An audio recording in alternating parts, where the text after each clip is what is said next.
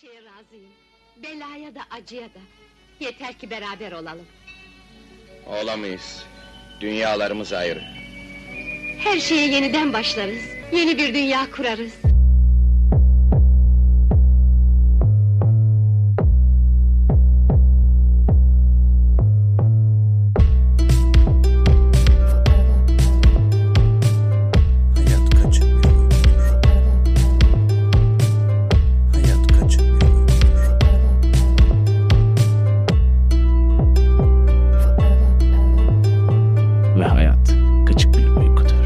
HKBU Podcast'in bir başka bölümüyle sen dinleyenin karşısındayız. Her zaman olduğu gibi İstanbul ekseninde ben Cihan ve karşımda Kuzey Kaliforniyalarda sevgili Sametçim var. Merhaba Samet ne var ne yok bu güzel Kaliforniya akşamında? Valla gerçekten tutturdun sevgili Cihan'ım. Çünkü bugün 22-23 derecelere kadar çıkan bir Şubat hafta canım. sonu günüydü.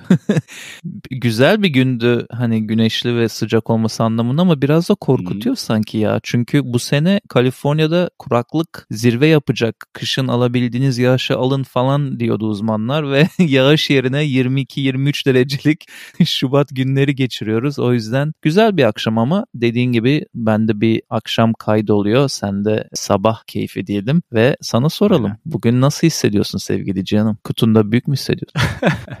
Dün burada da hava güzeldi bu arada. Hani 13 dereceler civarında güneşli bir hava vardı. Ama tabii yani sen sanıyorum bahçeni bardak sularla falan sulayacaksın bu gidişle. Hiç yağmur yağmıyor. Hani İstanbul ekseninde yağış olduğu zaman muson yağmurları gibi oluyor. O yüzden burası belki bir tık daha sanki ilk defa senin o taraftan ayrıştı hava durumu olarak. Aynen öyle. Bu arada dinleyen göremiyor ama ben biraz tarif edeyim. Ee, hemen senin arkanda bana göre sağında güzel bir puzzle var. New York'un e, görkemli binalarını duvara tamamlayıp çerçeveleyip asmışsın. Hayırlı uğurlu olsun diyorum. Gayet Teşekkür güzel ediyorum. bir görüntü. Yani 5 yıllık bir proje olarak çözebilirsin. Biraz uzun sürdü.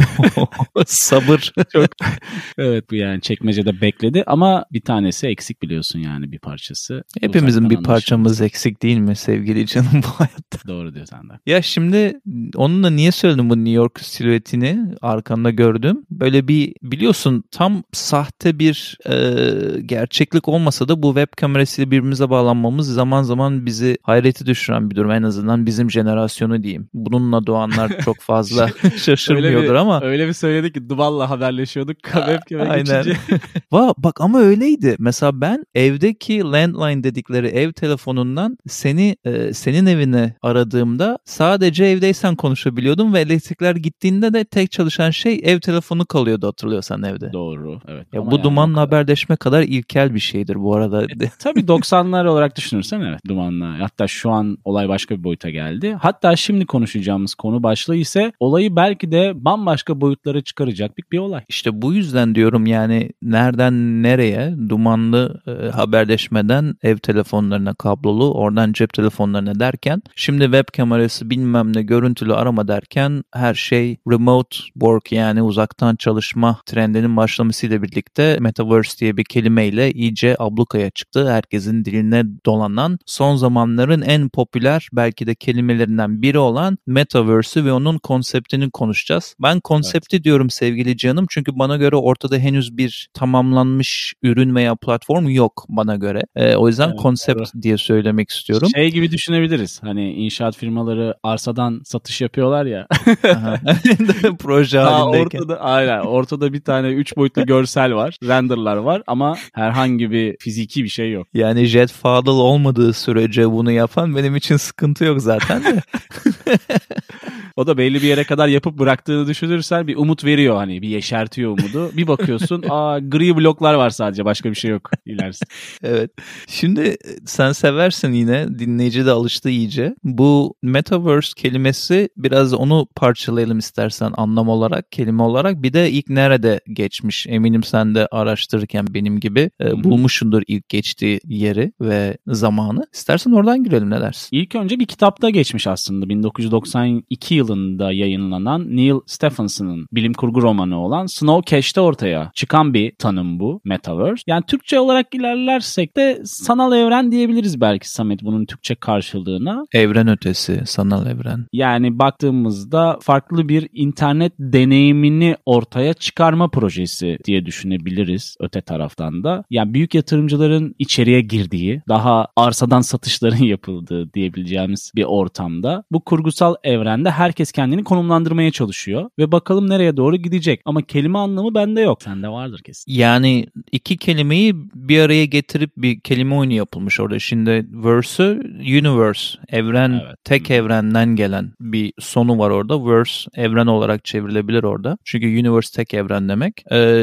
meta kısmı da öte yani işte metafizik en iyi dinleyen oradan hatırlar. Fizik ötesine metafizik dersin doğaüstü olaylar için falan. Yani bu da evren Hı hı. ötesi yani bulunduğumuz içinde bulunduğumuz gerçeklik veya evrenine adını veriyorsan onun ötesinde bir evren olarak kelime anlamı olarak söyleyebiliriz. Açıklama olarak da tanım olarak da şöyle bir tanım söyleyebiliriz. Ee, virtual reality, blockchain bir de augmented reality. Bunlar ne oluyor? İşte arttırılmış gerçeklik, işte sanal gerçeklik ve blockchain'de bu da işte Bitcoin'in de yararlandığı decentralize yani merkezsiz sistemin üçünün bir araya gelmesiyle oluşturulan bir simüle dünya diyebiliriz kısaca bunu. Şimdi bu sisteme en çok yatırım yapan firma tabii ki daha sonra adını değiştirmiş olan Meta firması. Bunu da değiştirmesinin en önemli etkeni belki de hani Facebook'un elinde inanılmaz bir meta verisi var ya. Herhalde onu biraz gizlemek ve çatı bir şirket kurarak da interneti farklı bir yola evriltmek olarak düşünüyorum ben. Zuckerberg'in tanımı ise fizikselleştirilmiş internet Metaverse için. Lanse ederken de söylediği şey bir sonraki platform ve ortamda izlemekle kalmayıp deneyimin içinde olduğunuz daha sürükleyici ve somutlaştırılmış internet olacak ve ona Metaverse diyorlar. Baktığımızda benim en dikkatimi çeken şey senin de dediğin gibi yani hani ortada daha hiçbir şey yok. Daha prototip bile yok yani. Bazı tanımlamalar ve hayaller var işte VR teknolojisinin gelişmesiyle. Ama yapılan yatırımlar mesela ufak bir şirket olarak kurulmuş bir şirketin Facebook tarafından 2 milyar dolarlara alınması. Sonrasında Microsoft'un Oculus. bu ham evet Oculus'u. Sonrasında Microsoft'un benzer şekilde yatırımlarını arttırarak sadece bu pastayı Facebook işte Facebook grubuna, Meta grubuna bırakmaması çalışmaları falan derken yani şey gibi gözüküyor. Dönem içerisinde herkes kendi metaverse'ünü yaratacak, bir dünyasını yaratacak eğer yaratabilirlerse ve orada herkes kendi devletini kuracak gibi görüyorum ben. Bir universe kurarak. Doğru düşünüyor olabilirsin ama burada kilit nokta hepsinin birbiriyle bağlanması bir şekilde bir kon, bir konsey kurup çünkü atıyorum sen kullanıcı olarak bir avatar, bir avatarına şapka, bir kıyafet ne bileyim bir çanta aldıysan bunları cross platform yani bütün platformların hepsinin aynı anda kullanabildiğin bir giriş yapman gerekecek diye düşünüyorum bölünme olmaması için ama hepsi kendi servisini önerecektir kendi şirketini büyütmek için. Şimdi ben şöyle Hı hı. kafamda ayırdım dinleyen için. Augmented reality dediğimiz artırılmış gerçeklik var. Bu ne oluyor? Evet. Bunu açıklamak istiyorum biraz. Bu bir ara çok popüler olan Pokemon Go gibi oyunların olduğu yani gerçekliğin üzerine yarı sahte, yarı e, sanal bir şey kullanıyorsun. Hmm. Pokemon'ları gerçek e, sokaklarda tarayıp bulmaya çalışıyorsun. Evet. Bilmiyorum Türkiye'de ne kadar Var. çılgınlaştı ama Amerika'da bu zirve yaptığında artık Herkes o kadar geziyor. yok. Herkes ya bir arabanın altında kalıyordu ya bir çatıdan düşüyordu. Yani bu çılgınlık noktasındaydı. Kaçık bir durumdu. Ee, işte kırmızı ışıkta adam direkt Pokemon'u yakalayacağım diye yola atlıyordu falan filan. Böyle saçma sapan bir durum vardı. Orada augmented reality kullanıyordu oyunu yapan firma. Virtual Hmm. reality'de e, VR gözlüğünü taktığınız bu sefer tamamen sanal olan dünyaya bağlandığınız bir yer ki bu arada senin az önce bahsettiğin Microsoft'un yatırımları buna daha çok odaklanıyor. Yani e, sanal bir ofis, sanal iş, Sanal- sanal, Sanal toplantılar. direkt. Aynen öyle. E, üçüncüsü de işte blockchain. Bu da senin az önce yine bahsettiğin acaba meta grubu elindeki meta bilgileri, devasa bilgileri biraz da saklamak için buna girişiyor cümlende ki benim için en kilit şey de bu blockchain teknolojisi. Çünkü merkezsiz ve open source olan, açık kaynak olan bir sistem olursa ileride Metaverse daha güvenilir olabilir. Onun dışında Facebook'un geçmişte yediği haltlardan dolayı tek bir şirkete bu konu hakkında güvenmemiz gerektiğini ortaya koyan bir gerçeklik var diye düşünüyorum. Şimdi kısaca ben şöyle özetleyeyim. İki boyutlu olan dijital alanlarımızı üç boyutlu dijital alanlara çıkaracak olan bir e,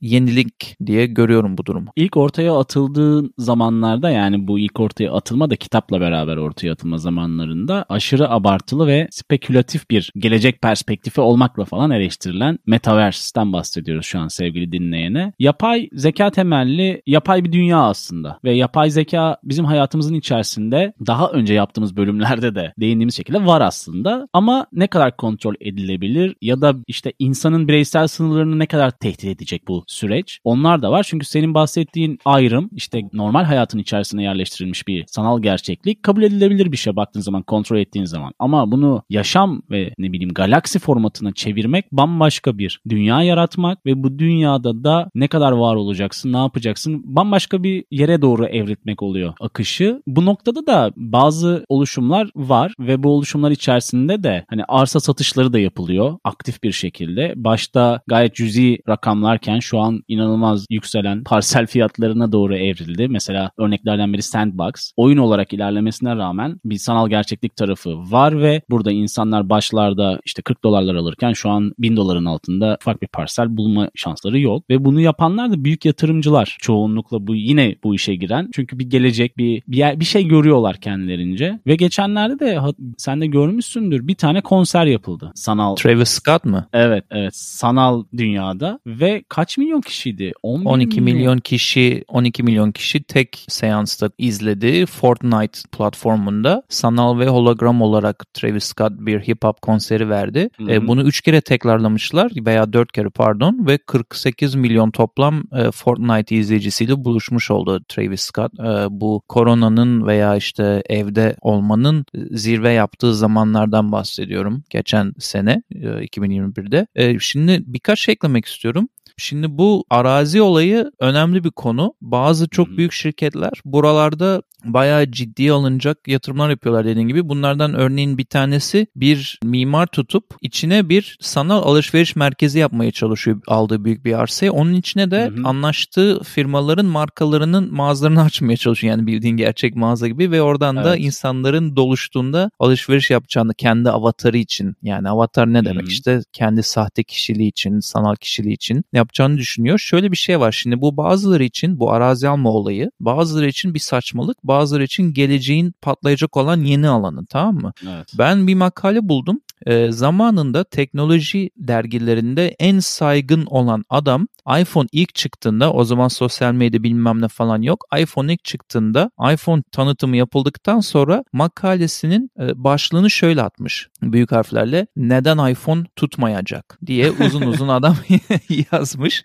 Ben biraz buna benzetiyorum. Yani şimdi buna da böyle bir potansiyel verilebilir. Yani önden tutmayacak Evet. demenin bir anlamı yok. O anlamda açık kapı bırakmak lazım.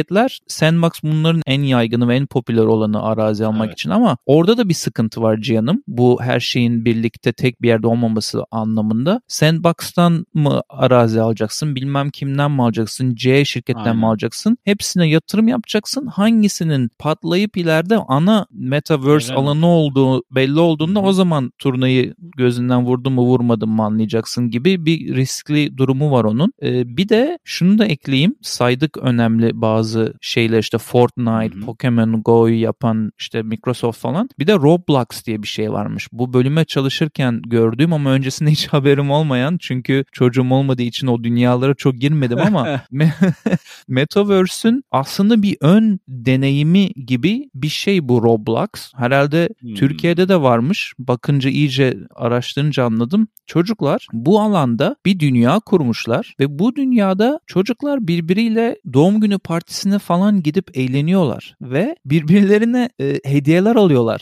Annesinin babasının işte kredi kartıyla mı neyle artık. Bir de para birimi de kendi para birimi bu Roblox'ın. Yani önce wallet'ına cüzdanını dolduruyorsun paraları. Ondan sonra orada onların currency'siyle, onların para birimiyle doğum gününe katılıp dans edip bilmem ne yapıp falan filan takılıyorsun gibi bir alan da var. Aslında Metaverse'ün bir ön testi gibi bir şey. Son bir şey ekleyeceğim. Şimdi Facebook, Facebook, Facebook deyip duruyoruz ve Meta.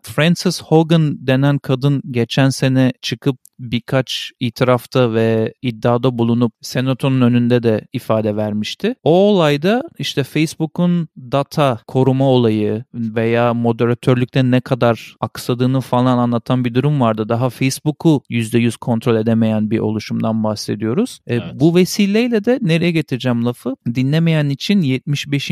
bölümümüz olan sosyal medya kapıcıları bölümüne dönmelerini istiyorum. Çünkü bunun için daha böyle bir ortam varken ve işlemeyen bir sistem varken Hı hı. Zuckerberg'ün çıkıp da ben meta yapacağım adımı ve bu işin öncüsü olacağım demesi aslında bana çok e, nasıl diyeyim sana samimi gelmiyor. Biraz orada şey korkusunu seziyorum. Ya benim WhatsApp'ım, Instagram'ım, Facebook'um yakında hiç kullanılmayacak. Başkası bu treni kaçırırsam ve başkası Metaverse'ü önce eline geçirirse diye bir Evet. korkuyla atılmış bir adım olarak görüyorum. Ya biraz da politik bir adım bence. Önce ortaya bir doneyi sunuyor. Hype sunuyor, heyecan sunuyor, insanları bir beklentisini yükseltiyor. Aynen. Sonrasında ise bir bakıyor ortalıkta nasıl bir tepki geliyor ona. Nasıl bir geri dönüş alıyor. Tabii ki bunun bir altyapısını oluşturuyor. Çünkü hani oluşturdukları altyapı kendi bütçeleri içerisinde yani milyarda trilyonda bir olduğu için onun için zaten bir kayıp yok. Önce bir oluşumu yavaş yavaş aslında bir anda yapamayacağını o da biliyor. Yavaş yavaş ilerlerken bu senin bahsettiğin aslında çocuklara hitap eden oyunlar bir nevi Minecraft altyapısı taşıyor. Bu oyunlar da aslında o çocukları sistemin içerisine adapte etmek için kurulmuş adımlar olarak düşünüyorum. Ben çünkü Oyundan baktığım- çok daha fazlası. bir de baktığımız zaman hani internet nasıl tek bir şirketin elinde değil ve açık bir platform şu anda. Bu da öyle olacak. Yani Metaverse de aynı şekilde açık olacak ve bir sürü oyuncu olacak ortada yani yatırımcı olarak. Ama dediğin gibi bunları Aynen. bir potada eritmek de çok kolay olmayacak. Çok uzun bir süreç. Hani hayatın içerisine ne kadar girip girilmeyecek Metaverse için çok bir bilinmez ya da girerse ne kadar girebilecek. Hani biz görebilir miyiz orası şüpheli. Diğer taraftan da istatistik olarak mesela Amerika Birleşik Devletleri'nde 169 milyon oyuncu var. İşte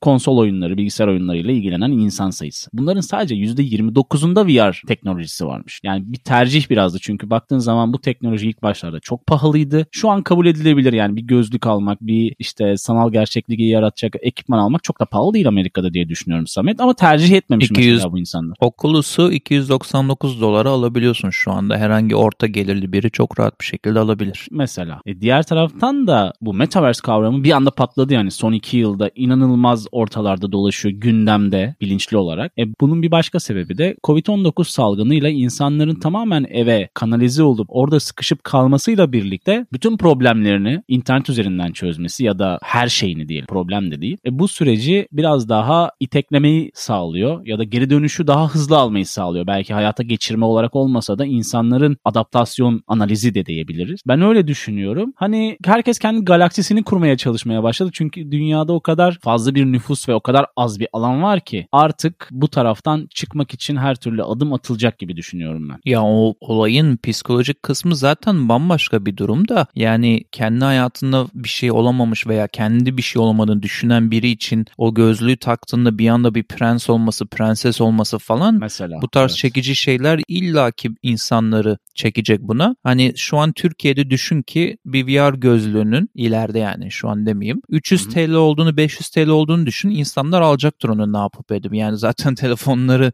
10 bine bilmem kaç bine alıyorsun. E şimdi Amerika'da da mesela 300 dolar 300 TL gibi hissediyor alım gücü olarak ama kimse almıyor ben dahil. Niye? Çünkü bu bahsettiğimiz durum daha ortada yok. Daha hazır değil. Hatta Evet. sonunda bölümün kendi kişisel deneyimini anlatacağım sana bununla ilgili. Bilmiyorum sen kullandın mı ama dinleyene de anlatmak istiyorum. Ama oraya geçmeden önce bu olayı başarırsalar bunun kötü olabilecek bazı yanları nelerdir onu da e, belirtmek istiyorum. Böyle biraz madde madde çok kısa kısa yazdım. Birincisi Bildiğimiz sosyalleşmenin sonu gelebilir. Ge- bunu getirebilir. Zaten telefonlar buna iyi bir balta vurdu. Hani mesela e, restorana gittiğimde en büyük keyif aldığım şeylerden bir tanesi Cihan'ım. E, karşı masada e, oturan işte karı koca eş e, veya işte arkadaş kimse herkesin kendi telefonuna bakıp e, hiçbir şey söylemeden bir yarım saat oturup yemeğini yiyip sonra telefonlarıyla yine ayrılması oluyor aynı masada.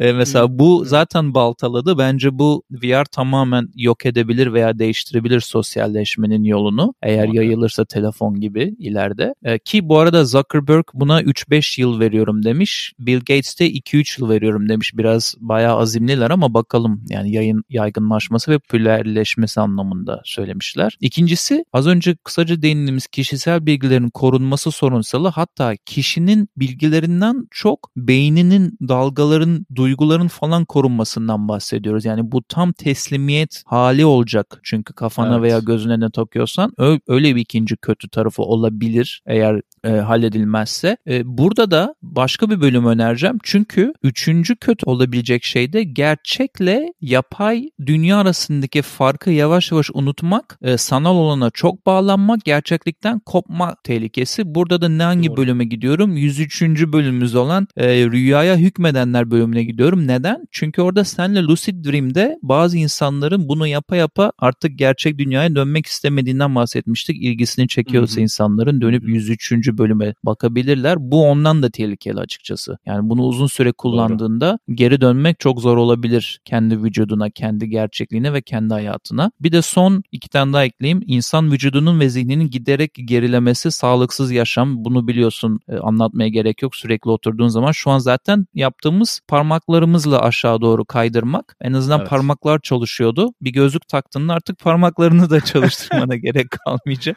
Doğru. Öyle bir durum dezavantajı var. Ve son olarak da e, az önce senin çok hafif ve benim değindiğimiz psikolojik yönü yarattığın avatarın olanaklarının kendinle yüzleştiğinde bunları yapamaman ve depresyona seni itmesi ihtimali de var. Derin depresyonlar oluşturabilir bu olaya bağlı olmak, bağımlı olmak diyelim. Ha bu arada Ben- çoğu mesleğin ölmesi durumu da var. Bunu hiç düşündün mü E, tabii. bilmiyorum ama bütün Evet. dünya VR'a dönerse ya da çoğunluk e, uçakların, arabaların, ne bileyim seyahatin falan ortadan kalkması durumu olabilir. Çünkü zaten arttırılmış gerçeklikte bir Bahama adasında bir sörf yapma ihtimali daha ucuz olacak birisi için ve gerçek gibi Evet. hissedecek. Hı hı. Son da şeyi ekleyeyim bu arada. Bu listeyi bitirdim ama bazı teknoloji geliştiriciler de VR'a koku ve dokunma hissini de eklemeye çok yaklaşmışlar ve test sürüşleri yapıyormuşlar ve bu da az önce anlattığım her şeye daha da tehlikeli yapabilecek unsurlardan biri. Matrix'e doğru yol alıyor diyorsun tasarımlar. Senin vermiş olduğun hani olumsuz taraflara bir örnek daha ekleyeyim ben farklı bir taraftan. Şimdi günümüz devletlerinin benzeri böyle bir onların altında bir yapı olarak da hayatı domine etme durumu olabilir. Çünkü baktığınız zaman kendi evrenlerini yaratıyorlar. Kendi kanunları olacak ve oraya giren insanları bir şekilde İlginç. bu e, sınırların içerisine sokacak. İstesen de istemesen de. Kurallarıma bir- uy diyecek yani. Evet yani bir yasama yürütme yargı durumu olacak. Orada kendi sınırları olacak. E bu durum neye yol açacak Samet? Benim bakış açımda. E zaten günümüz devletlerinin ne kadar totaliter ve farklı bir yapıda olduğu hepimizin gözünün önünde. E bu bakınca diğer taraftan farklı gözükse de benzer bir şekilde sanal totaliter rejimlerin başlangıcı olacak gibi diye içimden geçirmiyor değilim. Bu çok ilginç bir e, tarafıymış olayın. Ben onu çok düşünmemiştim. Gerçekten daha da bağımlı oldukça daha da kurallarına uyma veya Tabii. uymadığında sıkıntı ve acısını çekme durumu olabilir dediğin gibi. Son o zaman şöyle bitirelim. E, VR'la bir oyun oynama e, şansına Tecrübeni eriştin mi anlat. kısa da olsa? Sende öyle bir şans oldu mu? Yok yok oynamadım lütfen. Dinliyorum merakla. Bende de yok. E, alet olarak, cihaz olarak almadım. Almayı da düşünmüyorum. Hatta bütün bu konsept bu arada birazcık beni de korkutuyor. Onu da söyleyeyim dinleyene. Belki bazıları heyecanlanıyordur. Bazıları da benim gibi biraz daha endişeleniyor olabilir. Tarafını seç sevgili dinleyen. Ama bir arkadaşımın evinde sanırım Oculus'ta onunkisi de e, bir yaklaşık bir buçuk saat falan oynadık. Kendisinin ısrarı üzerine illere gel oynayalım bak yeni aldım falan filan diyordu zamanında. Bu bir sene önce falan olan bir şey. Yani biraz oynadım. Biraz keyif de aldım başlarında. İki şey aklımda kaldı. Birincisi zamanına göre belki geliştiriyorlardır şimdi. Taktığım cihaz inanılmaz rahatsız ediciydi ve bütün yüzümün üst kısmını e, ter içinde bıraktı ve yordu. E, ağırlık olarak, sıkma olarak falan bayağı bir rahatsız edici bir şeydi ve hatta o gerçeklikle ilgili geçişte de sıkıntı oluyor. Yüzündeki o rahatsızlıktan tam giremiyorsun o dünyaya. Ama şöyle bir sıkıntı oldu. Uzun süre oynadığımda çıkardığım zaman e, biraz adapte olma hissinde bir gariplik oldu. Matrix'te Hmm. Neo'nun uyanması gibi Machine World makine dünyasına gibi böyle bir uyanma oluyor. Çok garip bir duygu. Tokatladın mı pay- kendini? Ya o kadar yapmasam da çıkardığında bir şey diyorsun. Demek ki bunu biraz daha oynasam içinde kaybolabilirmişim diyorsun. Çünkü onun sisteminde, arkadaşın sisteminde elime de eldiven taktım ben ve Hmm. elimi oynattığımda gözümün önünde elimi yani sanal elimi görebiliyordum ve sanal ellerimle zaten oyun Inception ya. oynuyor. Tamam. Evet biraz beni korkutan bir teknoloji diye- diyebilirim. Ne hiç yalan söylemeyeceğim. Ne öneriyoruz kısmıyla bir kez daha sen dinleyenin karşısındayız. Her zaman olduğu gibi bu bölümde seninle bazı önerilerde bulunacağız ve Ne karşımızda sevgili? Samet var. Hep böyle aklımda bir ne öneririz jingle'ı var bir gün kaydedeceğim. harika, harika. Şey e, ben Barış Özcan'ın güzel bir videosunun önerisiyle başlamak istiyorum. YouTube'da yaptığı videolarla ilgili. Videonun adı internetten sonra bu gelecek Metaverse diye bir video yapmış Hmm. direkt Barış Özcan. Gayet tane tane daha detayına teknolojisine girip anlatmış bu durumu. E, onun dışında gerçi o benden biraz daha heyecanlı bu konuda Cihan'ım. Ben birkaç kere endişeliyim falan dedim. O daha heyecanlı gibi duruyor. Herkesin e, bakış açısı farklı tabii bu yeni Muhakkak. teknolojilere. Bir de belki araştırırken önüne çıkmıştır senin. Anlattığımız konuya direkt değinen ve Spielberg'ün çok başarılı sayılan Ready Player One isimli bir filmi var. Evet. Bu filmin Türkçe kim bilir nasıl çevirdiler hiç kalkışmayacağım Türkçe ismini söylemeye. O yüzden Ready Player One diye onu önerelim. Eternal Sunshine E, bu- of the Spotless Mind. evet efsane. Bu arada bölüm notlarında var da söylemeyi unutmuşum. Bu yeni teknolojilerle dalga geçiliyor ya zamanında. Bitcoin'e 10 yıl önce, 15 yıl önce bit, ilk Bitcoin ile e, 24 Bitcoin ile bir pizza alan adam var New York'ta biliyor musun Var. o muhabbeti? O da Biliyorum, ünlenmiştir. evet.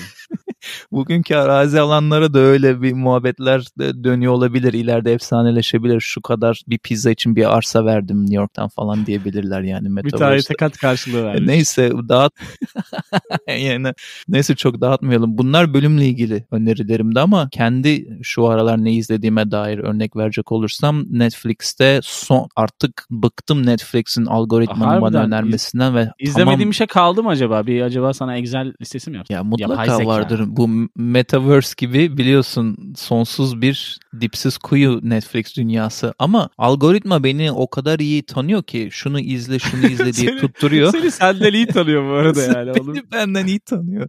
Algoritma bana aylardır Ozark dizisini izle diyordu. Dört sezonu Ha, var bol bol aha. Netflix'te. Dedim tamam ula dedim Netflix. Seni mi kıracağım? Yeter artık bunu ana sayfama taşıdın dedim ve 3-4 bölüm şans verdim. Şu an her gün bir bölüm izleme şeklinde bir program yaptım kendime. Şiddetle öneriyorum. Mükemmel bir diziymiş. İzleme babında böyle olsun önerilerim. Hemen iki şarkıda HKBO dinlencesi adı altındaki güzel çalma listemize şarkı ekleyip lafı, sana veriyorum. Birincisi zamanına göre çok ileri müzik yaptığını düşündüğüm ve çok sevdiğim Orhan Atasoy isimli e, kişinin Yanmışız adlı şarkısı. E, onu zaten şeyden bilir dinleyen de sen de Teoman'ın Gemiler şarkısını yapmasıyla bildiğimiz. Ama bu Yanmışız şarkısını da çok severim. Bir de Adele'den I Miss You şarkısını eklemek istiyorum. Bunları HKBO dinlencisine YouTube, Deezer ve Spotify'da e, her hafta tazelediğimiz listemize ekleyip sevgili canım bana ve dinleyene acaba neler önermiş diye merakla dinliyorum. I Miss You Too diyorum öncelikle Samet'ciğim. İki tane şarkı önereceğim HKBO dinlencesi playlistine. Bir tanesi Bush grubundan The Chemicals Between Us. Bush'u severim. Diğeri ise, diğeri ise eskilerden bir Türk müzik grubu olan Asfalt Dünya'dan Son şarkısı. Bunlar HKBU dinlencesi playlistinde olacak sevgili dinleyen Spotify, YouTube ve Deezer'da. Ve yine bize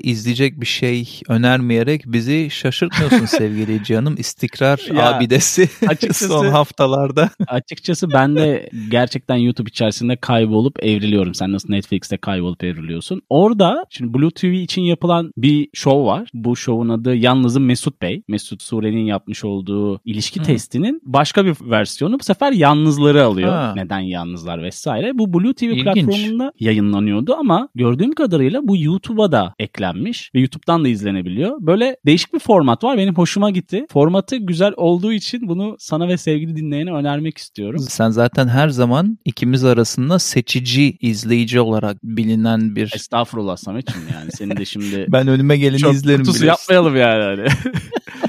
Benim biraz motivasyonel sıkıntım var.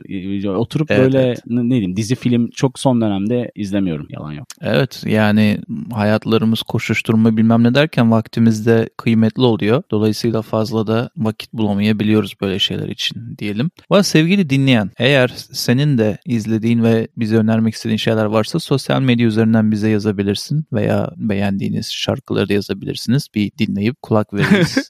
Bir bakarız neymiş. bir bakarız neymiş ne değilmiş diyelim ve kapatmadan önce son bir Patreon'da da var olduğumuzu hatırlatıp bize desteklerinizi esirgemeyiniz dilekleriyle istersen sevgili canım ve sevgili dinleyen bu bölüme son verelim. Aynen. Ayrıca bize hkbupodcast.com üzerinden ve sosyal mecralardan da ulaşabilirsiniz. Bizimle yolculuğa devam ettiğin için teşekkürler. Tekrar görüşmek üzere. Hoşçakalın.